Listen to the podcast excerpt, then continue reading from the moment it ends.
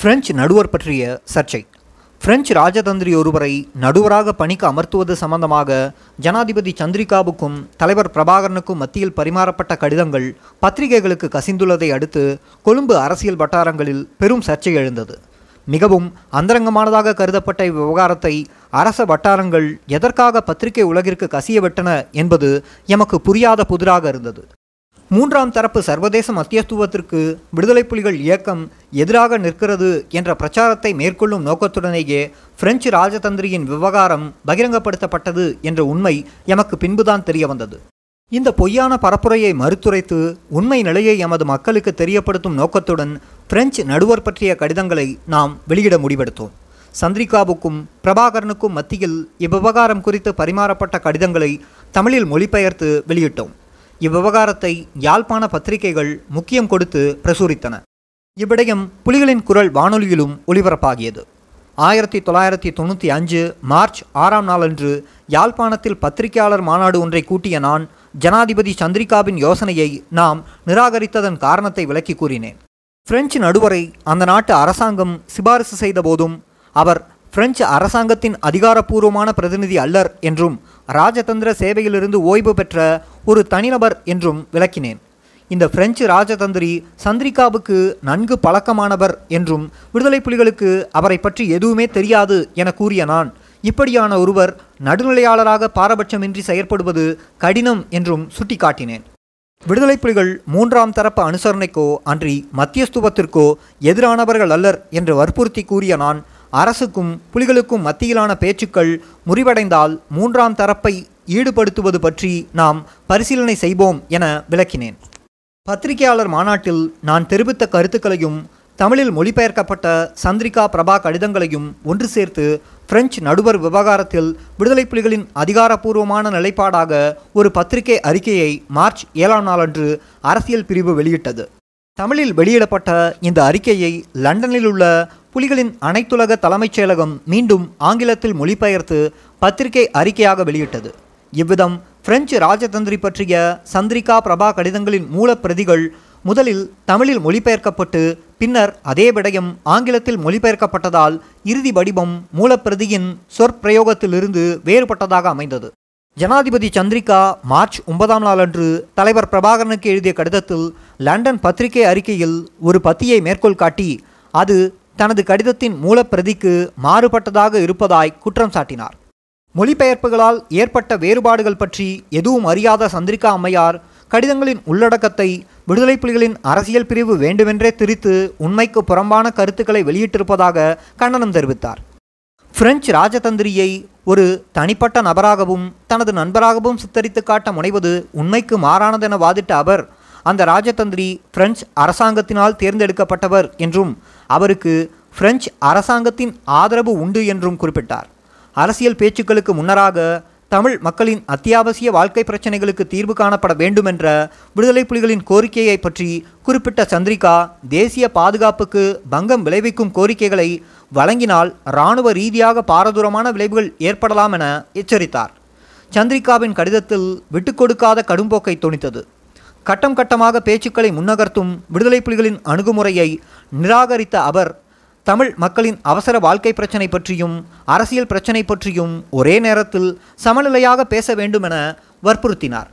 இறுதியாக தனது கடித முடிவுரையில் ஏப்ரல் இரண்டிலிருந்து பத்தாம் நாள் வரையான காலகட்டத்தில் அரசியல் தீர்வுக்கான பேச்சுக்கள் ஆரம்பிக்கப்பட வேண்டும் என தெரிவித்தார்.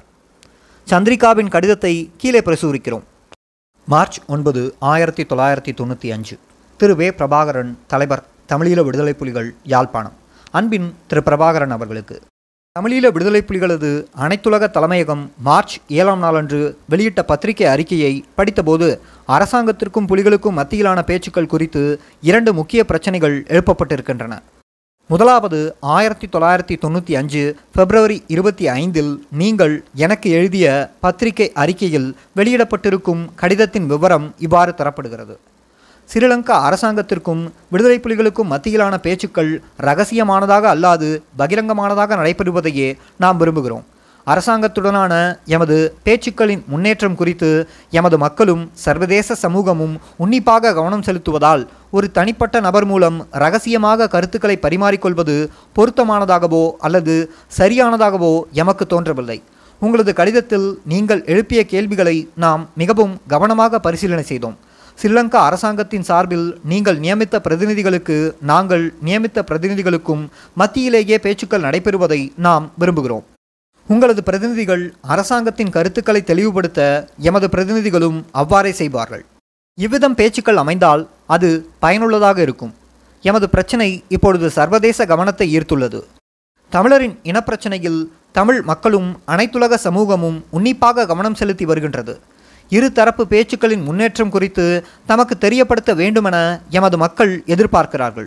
இப்படியான சூழ்நிலையில் ஒரு தனிநபர் மூலம் ரகசியமாக உங்களுடன் நான் கருத்துக்களை பரிமாறிக்கொள்வது உகந்தது அல்ல ஆயிரத்தி தொள்ளாயிரத்தி தொண்ணூற்றி அஞ்சு பிப்ரவரி இருபத்தி ஐந்தாம் நாளன்று நான் உங்களிடமிருந்து ஒரு கடிதம் மட்டுமே பெற்றுக்கொண்டேன். அந்த கடிதத்தில் மேற்குறிப்பிட்ட பத்தி இருக்கவில்லை. பிப்ரவரி இருபத்தி ஐந்தில் நீங்கள் எழுதிய கடிதத்தின் உள்ளடக்கம் என்னவென்பது விடுதலை புலிகளின் அனைத்துலக அரசியல் பிரிவினருக்கு தெரியவில்லை என்பதை வருத்தத்துடன் குறிப்பிட விரும்புகிறோம். அதனால்தான் நீங்கள் எழுதிய கடிதத்தின் உள்ளடக்கம் இங்கு திருத்து கூறப்பட்டுள்ளது. ஆயிரத்தி தொள்ளாயிரத்தி தொண்ணூற்றி அஞ்சு பிப்ரவரி இருபதாம் நாளன்று நான் உங்களுக்கு எழுதிய கடிதத்தில் கீழ்கண்டவாறு குறிப்பிட்டுள்ளேன் என்பதை உங்களது கவனத்திற்கு எடுத்துக்கொள்ளுமாறு கேட்டுக்கொள்கிறேன்.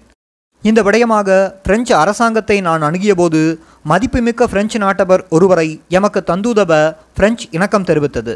இவர் பிரெஞ்சு நாட்டின் தூதுவராக பணிபுரிந்தவர். நீங்களும் இணக்கம் தெரிவித்து இரு தரப்புமாக நாம் அவரது பாதுகாப்புக்கு உறுதியளித்தால் அவர் இந்த பணியை செய்ய தயாராக இருக்கிறார். இவர் எமக்கு மத்தியில் நடுவராக செயற்படுவாரே அன்றி எமது கருத்து பரிமாற்றத்தில் பிரெஞ்சு அரசாங்கத்தை எவ்வகையிலும் ஈடுபடுத்த மாட்டார் என்பதை நாம் புரிந்து கொள்ள வேண்டும்.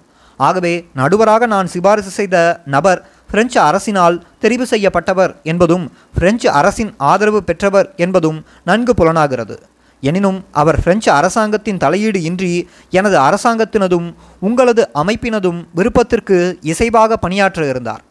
பிரெஞ்சு அரசாங்கத்தினால் பரிந்துரைக்கப்பட்ட ஒரு நடுவரை தனிப்பட்ட நபர் என்றும் எனது நெருங்கிய நண்பர் என்றும் சித்தரிப்பது முற்றிலும் தவறானதாகும். உண்மையில் இவர் யார் என்பது எனக்கு தெரியாது. இவர் பிரெஞ்சு அரசாங்கத்தினால் தெரிவு செய்யப்பட்டவர். இவர் கொழும்புவுக்கு வந்த பின்புதான் முதன் முதலாக நான் இவரை சந்தித்தேன். ஆகவே இல்லாத ஒரு கடிதத்தை கற்பித்து அதன் அடிப்படையில் விடுதலை புலிகள் இயக்கம் உண்மைகளை திரித்து கூறி இருப்பதை இட்டு எமது அரசாங்கம் வேதனையடைகிறது இரண்டாவதாக விடுதலை புலிகள் பேச்சுக்களுக்கு தயாரான லண்டனில் வெளியிடப்பட்ட அறிக்கையில் கூறப்படுகிறது. ஆனால் பிப்ரவரி இருபத்தி ஐந்தில் நீங்கள் எழுதிய கடிதத்தில் பேச்சுக்கள் பற்றி எதுவுமே குறிப்பிடவில்லை. அரசியல் பேச்சுக்களுக்கு விரைவாக ஒரு நாளை நிர்ணயிக்குமாறு நான் விடுத்த வேண்டுகோளுக்கு நீங்கள் இதுவரை ஒரு பதிலும் தரவில்லை. புனர் நிர்மாண வேலைகள் குறித்து ஏற்கனவே நடைபெற்று வரும் பேச்சுக்களை மீண்டும் ஆரம்பிப்பதற்கு நீங்கள் சில முன் நிபந்தனைகளை விதித்துள்ளார்கள். இந்த நிபந்தனைகள் பின்வருமாறு. ஒன்று பூநகரி இராணுவ முகாமை அகற்றுவது. இரண்டு வடகிழக்கு கடலில் மீன்பிடி தடையை முற்றாக நீக்குவது. மூன்று கிழக்கு மாகாணத்தில் ஆயுதம் தரித்த புலிப்போராளிகளுக்கு நடமாட்ட சுதந்திரம் வழங்குவது. நான்கு பொருளாதார தடைகளை முற்றாக நீக்குவது. நிரந்தரமான நிலையான சமாதானத்திற்கு புறம்பாக இக்கோரிக்கைகள் வழங்கப்பட்டால் பாரதூரமான இராணுவ விளைவுகள் ஏற்படும். தேசிய பாதுகாப்புக்கு பங்கம் ஏற்படாத வகையில் எவ்வளவு கூடுதலான சலுகைகளை உங்களுக்கு விட்டுக் கொடுக்க முடியுமோ அவற்றையெல்லாம் நாம் உங்களுக்கு வழங்கிவிட்டோம். இந்த விவகாரங்களை பற்றி கதைப்பதற்காக அரசியல் பேச்சுக்களை ஆரம்பிப்பதை பிற்போட தேவையில்லை. இரண்டு விடயங்களும் ஒரே சமயத்தில் இணைவாக பேசப்படலாம். இதுதான் அரசாங்கத்தின் நிலைப்பாடாக இருந்து வருகிறது. ஒன்றன் பின் ஒன்றாக பிரச்சனைகளுக்கு தீர்வு காண்பதற்கு பதிலாக வடக்கில் வாழும் மக்களின் அவசர நாளாந்த பிரச்சனைகளையும் இன நெருக்கடியான அரசியல் தீர்வு பிரச்சனையையும் ஒரே சமயத்தில் இணைவாக வைத்து பேசலாம் என்பதே அரசாங்கத்தின் யோசனையாகும். பிப்ரவரி இருபத்தி ஐந்தாம் நாள் நீங்கள் எழுதிய கடிதத்தில் குறிப்பிடப்பட்டது போல அரசாங்கத்தினதும் விடுதலை புலிகளதும் அதிகாரப்பூர்வமான பிரதிநிதிகள் மத்தியிலேயே பேச்சுக்கள் நடைபெற வேண்டும் என்ற யோசனையை நாம் ஏற்றுக்கொள்கிறோம்.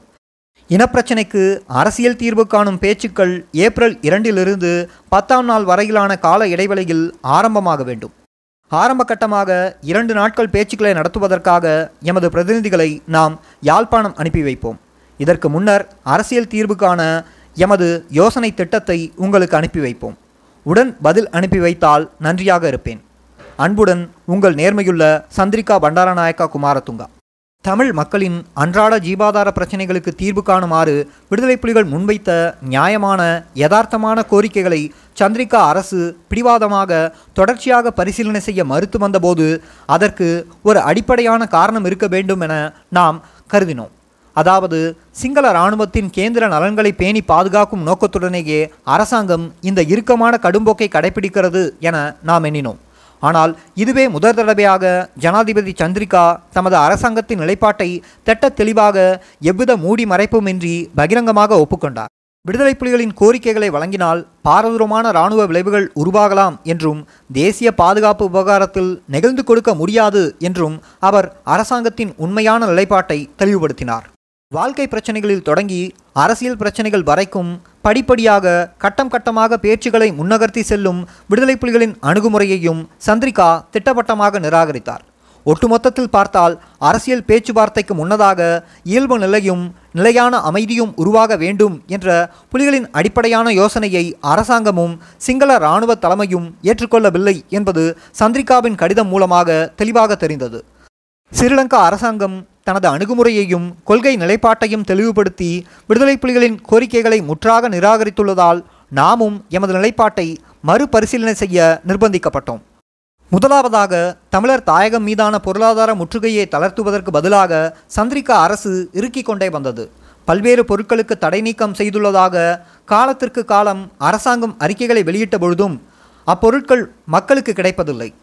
எரிபொருட்கள் உரவகைகள் சிமந்து இரும்பு கம்பிகள் ஆகியன இராணுவ பாவனைப் பொருட்களாக கருதப்பட்டு நிரந்தர தடைக்கு இலக்காகி இருந்தன. பேச்சுக்களின் போதும் கடித பரிமாற்றங்களின் போதும் அத்தியாவசிய பொருட்கள் மீதான தடையை நீக்குமாறு எமது இயக்கம் மீண்டும் மீண்டும் வேண்டுகோள் விடுத்தும் அரசாங்கம் நெகிழ்ந்து கொடுக்கவில்லை. விடுதலை புலிகள் ஒருபுறம் இருக்க தமிழ் மாவட்ட அரசு அதிபர்கள் குடிமக்கள் குழுக்கள் பொதுஜன சம்மேளனங்கள் பல்கலைக்கழக ஆசிரிய சங்கம் சர்வதேச அமைப்புகள் ஆகியன தொடர்ச்சியாக மன்றாட்டமாக விடுத்த வேண்டுகோள்களுக்கும் அரசாங்கம் செவிசாய்க்கவில்லை. இறுதியாக இந்த வெகுஜன அமைப்புகள் மனிதாபிமானத்தின் அடிப்படையில் சர்வதேச மனித உரிமை நிறுவனங்களிடம் கடும் ஆட்சேபம் தெரிவித்தன. ஆயினும் அத்தியாவசிய பொருட்கள் மீதான தடைகள் நீக்கப்பட்டுள்ளதாக அரசாங்கம் மேற்கொண்ட தீவிர பொய் பிரச்சாரம் உலகத்தின் மனசாட்சியை மௌனிக்கச் செய்தது. இரண்டாவதாக சர்வதேச கண்காணிப்பு குழுவின் மேற்பார்வையில் ஒரு நிலையான நிரந்தரமான போர் நிறுத்தம் உருவாக்கப்பட வேண்டுமென நாம் விடுத்த வேண்டுகோளையும் அரசாங்கம் வேண்டுமென்றே நிராகரித்து வந்தது. ஒரு நிலையான போர் நிறுத்தத்தையே அரசாங்கம் விரும்பியது. இந்த பகை நிறுத்த உடன்பாட்டிற்கும் விரிவான விளக்கமான விதிகளை கொண்ட நடைமுறை திட்டத்தை வகுக்கவும் நாம் தொடர்ச்சியாக விடுத்து வந்த வேண்டுகோளையும் அரசாங்கம் நிராகரித்துள்ளது. இதிலிருந்து ஒரு நிலையான சமாதானத்தையும் இயல்பு நிலையையும் தோற்றுவிப்பதில் அரசாங்கத்திற்கு நேர்மையான அக்கறை இருக்கவில்லை என்றே எமக்கு தென்பட்டது. மூன்றாவது கடற்புலிகளின் நடமாட்டத்தை முற்றாக முடக்கி வடகிழக்கு பிரதேச கடலில் முழுமையான கடலாதிக்கத்தை நிலைநாட்டுவதே ஸ்ரீலங்கா அரசாங்கத்தின் நோக்கமாக இருந்தது. இதன் காரணமாகவே மீன்பிடிக்கு இறுக்கமான தடைகள் விதித்தது. இந்த தடைகளால் தமிழ் மீனவ சமூகம் தாங்கொணா துன்பங்களை அனுபவித்து வருவதாக அரசாங்கம் அறிந்திருந்த போதும் தடைகளை தளர்த்த மறுத்து வந்தது. நான்காவதாக கிழக்கு மாவட்டங்களில் ஆயுதம் தரித்த எமது போராளிகள் சுதந்திரமாக நடமாடுவதை இராணுவ தலைமைப்பிடம் விரும்பவில்லை. இந்த பிரச்சனையை சுமூகமாக தீர்த்து வைக்குமாறு திரும்ப திரும்ப நாம் விடுத்த வேண்டுகோளை பரிசீலனை செய்யவும் கூட அரசாங்கம் தயாராக இல்லை. இந்த சிக்கலான பிரச்சினைக்கு இணக்கப்பாடு காணப்படும் என அரச தரப்பு பிரதிநிதிகள் வாக்குறுதி வழங்கியதன் அடிப்படையிலேயே நாம் பகை நிறுத்த உடன்பாட்டில் கைச்சாந்திட்டோம். ஆனால் பின்பு இந்த பிரச்சனை பற்றி விவாதிப்பதற்கே அரசாங்கம் மறுப்பு தெரிவித்தது. கிழக்கு மாவட்டங்களில் பகை நிறுத்த உடன்பாட்டிற்கு முன்னராக எமது போராளிகள் நடமாடும் கெரில்லா அணிகளாக செயற்பட்டு வந்தனர். பகை நிறுத்த உடன்பாட்டின் கீழ் கள நிலவரம் குறித்து எவ்விதமான மோதல் தவிர்ப்பு விதிகளும் இல்லாத காரணத்தினால் எமது போராளிகளின் நடமாட்டம் சிக்கலுக்கு உள்ளாகியது. மோதல்கள் எழக்கூடிய ஆபத்தான சூழ்நிலை எழுந்தும் அரசாங்கம் இப்பிரச்சனையை தீர்த்து வைக்க முனையவில்லை. சிங்கள இராணுவ தலைமை வேண்டுமென்றே ஒரு நெருக்கடி நிலையை கிழக்கில் நீடிக்கச் செய்ததுடன் விடுதலை புலிகள் போர் நிறுத்த உடன்பாட்டை மீறுவதாகவும் தொடர்ந்து குற்றம் சுமத்தி வந்தது. ஐந்தாவதாக பூநகரி இராணுவ முகாமை அகற்றி வன்னிக்கு தரைப்பாதை திறப்பதை அரசாங்கம் வன்மையாக எதிர்த்து வந்தது. ஒரு குறிப்பிட்ட இராணுவ கேந்திர நோக்கத்திற்காகவே பூநகரி படை முகாமை அகற்ற அரசாங்கம் மறுத்து வருகிறது என்பது எமக்கு புலனாகியது. யாழ்ப்பாணம் மீது படையெடுப்பதற்கு யாழ் குடாநாட்டை சுற்றி வளைத்து முற்றுகையிடும் நோக்குடன் ஐக்கிய தேசிய கட்சி அரசாங்கம் ஆயிரத்தி தொள்ளாயிரத்தி தொண்ணூற்றி இரண்டு பூநகரியில் இந்த இராணுவ முகாமை நிறுவியது என்பது எமக்கு தெரியும். பின்பு கிழக்கு மாகாணத்தை முழுமையாக தனது இராணுவ ஆதிக்கத்தின் கீழ் கொண்டு வரும் படை நடவடிக்கைகளில் அரசாங்கம் கவனம் செலுத்தியதால் யாழ் குடாநாடு மீதான படையெடுப்பு திட்டம் பிற்போடப்பட்டது. ஆகினும் சந்திரிகாவின் அரசு ஐக்கிய தேசிய கட்சி கைவிட்ட யாழ்ப்பாண படையெடுப்பு திட்டத்தை மீண்டும் நடைமுறைப்படுத்த துணியலாம் என நாம் அஞ்சினோம்.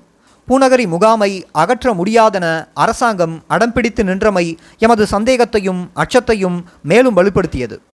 இறுதியாக விடுதலை புலிகளுக்கு அங்காளைப்பை ஏற்படுத்திய முக்கியமான விடயம் என்னவென்றால் சந்திரிகா அரசாங்கத்தின் இராணுவ விரிவாக்க திட்டமாகும்.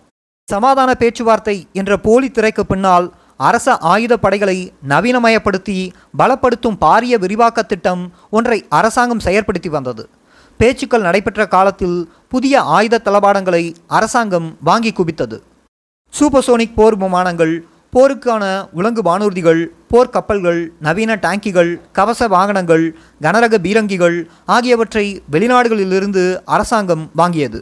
இது ஒரு புறம் இருக்க ஆயுத படைகளுக்கு பல ஆயிரக்கணக்கில் இளைஞர்கள் திரட்டப்பட்டு பயிற்றப்பட்டனர். இப்படியாக ஒருபுறம் சமாதான பேச்சுக்கள் என்ற ஒரு போலி அரசியல் நாடகத்தை அரங்கேற்றி உலகத்தை ஏமாற்றிக்கொண்டு மறுபுறம் போர் ஆயத்த வேலைகளில் ஈடுபட்டது சந்திரிகா அரசு. அத்துடன் பேச்சுக்களின் போது விடுதலை புலிகளது நியாயமான யதார்த்தமான கோரிக்கைகளை நிராகரித்தது இறுக்கமான கடும்போக்கை அரசாங்கம் கடைபிடித்து வந்ததும் எமது சந்தேகத்தை மேலும் வலுப்படுத்தியது. சந்திரிகாவின் அரசாங்கம் நேர்மையுடன் நடந்து கொள்ளவில்லை என்றும் யாழ்ப்பாண குடாநாடு மீது பாரிய படையெடுப்பை மேற்கொள்ளும் நோக்குடன் பேச்சுக்கள் என்ற சாக்கில் காலத்தை இழுத்தடித்து போருக்கான தயாரிப்பு வேலைகளிலேயே ஈடுபட்டு வருவதாகவும் பிரபாகரன் முழுமையாக நம்பினார். அவரை பொறுத்தவரை இந்த சமாதான பேச்சுக்கள் சிங்கள அரசாங்கத்தின் ஏமாற்று வித்தையாகவே இருந்தன. அதுக்கு என்னுடைய இனத்தின் எதிரியா இருந்தீங்களா என்றால் எனக்கு வரும் கோபம். அப்ப என்னுடைய கோபத்தை நீங்க பார்க்கலாம்.